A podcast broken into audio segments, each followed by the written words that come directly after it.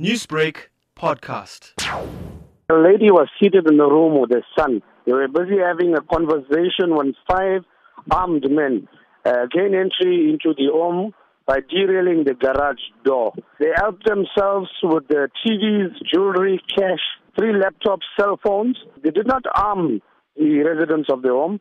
And while they were making a getaway, uh, we were alerted. We were in patrol in the area, and we were alerted uh, when we uh, heard gunshots. We quickly, uh, immediately uh, responded to the scene, and a shootout occurred between the suspects and PT Arm Response. Uh, one suspect was shot while escaping. The vehicle through the streets of Musgrave and collided with another vehicle down Berea in the Umbilo area. One suspect was apprehended, and some of the items was recovered. We do understand that during the shootout, the vehicle of a security officer was shot at. Was the security guard injured during this? The vehicle, in fact, he was traveling with was shot at, but luckily my member did not sustain any injuries, and due to his bravery, uh, I applaud him for his bravery. Dhevan, a search is underway for the suspects. Have any arrests been made at this stage? Yes, uh, one male has been arrested under police custody at a hospital due to sustaining gunshot wounds.